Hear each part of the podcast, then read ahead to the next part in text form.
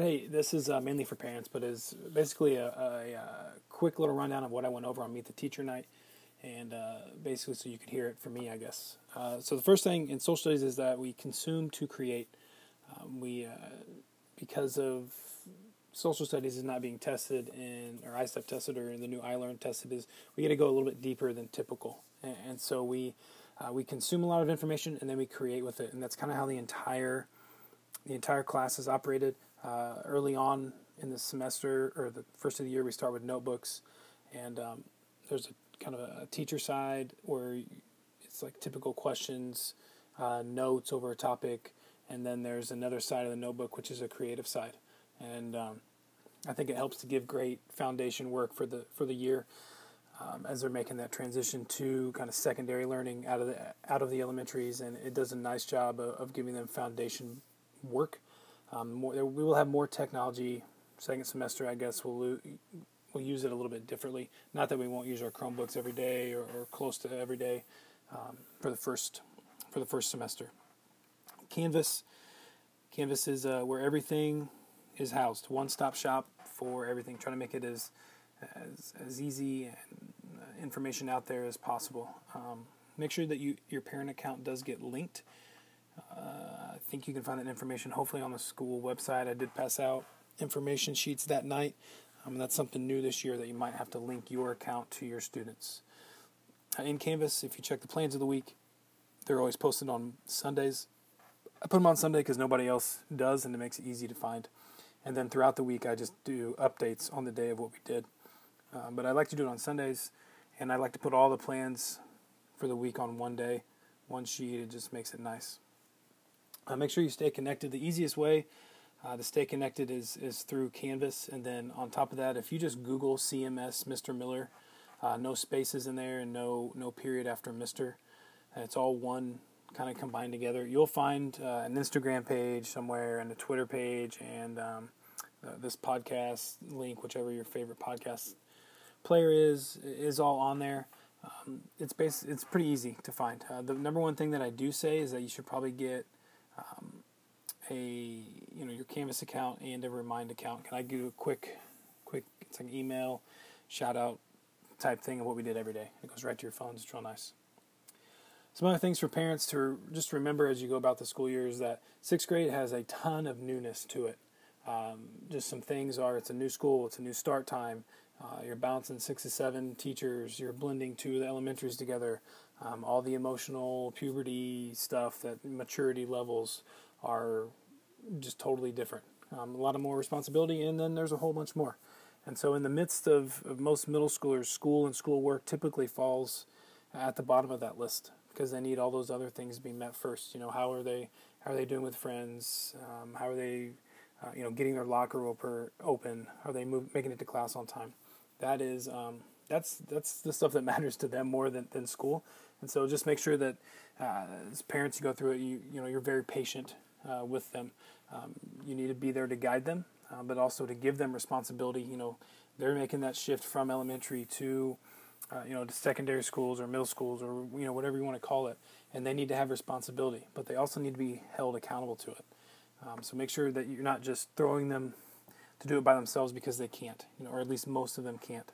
Uh, it's a very uh, tough age um, to to kind of go through, and I get that. Um, but just make sure that you give them responsibility, but also guide them in that. Uh, I've also I've always thought of it as, as kind of a rope, where you know there's a rope attached to you, and then your child, and you know the more responsibility they can have, the more the more freedom that you give. You you let the rope out a little bit.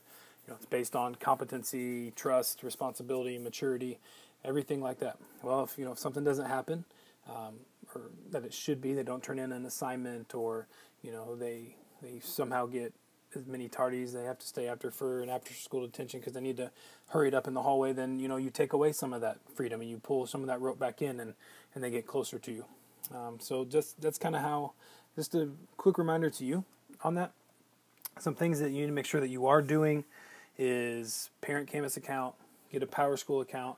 That's the official grade book. There is grades, or there are grades in in Canvas, but and but it sends them to Power School for the official gradebook. So make sure you check that out. School newsletter is uh, cascademiddleschool.weebly.com. That's W E E B L Y.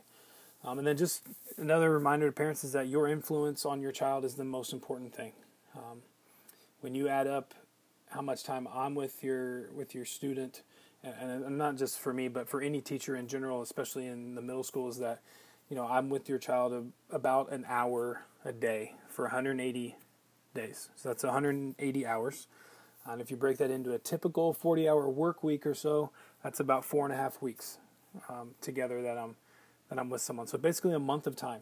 Now, obviously, uh, you know, I'm not saying I raised your kids or anything like that, but my influence is really not that much compared to your influence. You are the number one influence in their lives. Uh, so just make sure that you're cognizant of that and make sure that you know you're you're helping your child out. Some resources from this on parenting stuff, and I don't obviously claim to be an expert on, on parenting or or anything like that. I've got smaller children. Um, my oldest is six, uh, but I've just been through it a lot. You know, spending eight years in sixth grade uh, is is is just you you gain a lot of information from not only the students but from parents as well.